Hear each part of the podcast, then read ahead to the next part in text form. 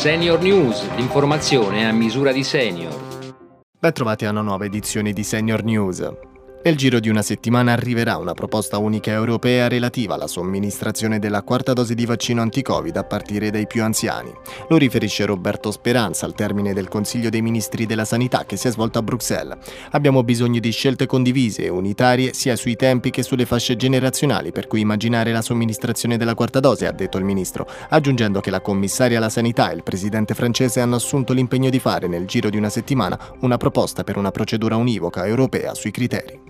La broncopneumopatia cronico-ostruttiva è una malattia cronica dell'apparato respiratorio caratterizzata da un'ostruzione irreversibile delle vie aeree.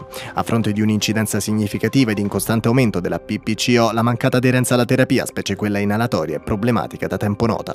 Ne abbiamo parlato con Antonio Sanna, direttore di pneumologia all'ospedale di Empoli. Il soggetto adulto che ha un disturbo di salute respiratorio cronico spesso ha difficoltà a essere aderente. Probabilmente nel caso della BPCO, siccome l'assunzione della terapia non dà una sensazione di benessere immediato. Per fare un esempio, sì, ho dolore, prendo un antidolorifico e sto subito meglio. Il malato respiratorio cronico non percepisce nel momento in cui assume il farmaco che deve assumere quotidianamente una o due volte al giorno, a seconda della tipologia di farmaco prescritto, non sente questa immediata sensazione di benessere. E in questo stanno i medici fargli capire che se anche non percepisce questo, lui la terapia deve farla. Ed ora la nostra rubrica Guerra di oggi e di ieri, una pagina dedicata ai ricordi dei senior italiani che hanno vissuto la tragedia della guerra, la stessa di oggi in Ucraina.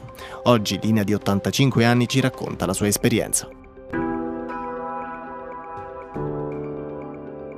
Nella caserma dei carabinieri di Tiscalo l'avevano adibito a tutti i prigionieri inglesi, ma erano tutti ufficiali, sottufficiali e mio padre, ex carabiniere richiamato per la guerra, faceva servizio a Titiscalo. Un giorno passa da casa e portava in macchina parecchia gente dietro. Vedo papà che scende dalla macchina e piangeva, di nascosto piangeva e io non capivo ma perché papà piange. Mi si è stato detto perché quelli che portano in, in quella macchina sono, sono ebrei e lo deve portare in un posto dove l'accidere, quelli vengono uccisi e, e papà piange perché non ce le volesse portare, però è quello che decide, non è lui, deve fare quello che gli ordinano. Sono 79 i nuovi farmaci autorizzati in Europa nel corso del 2021, la maggior parte dei quali antitumorali.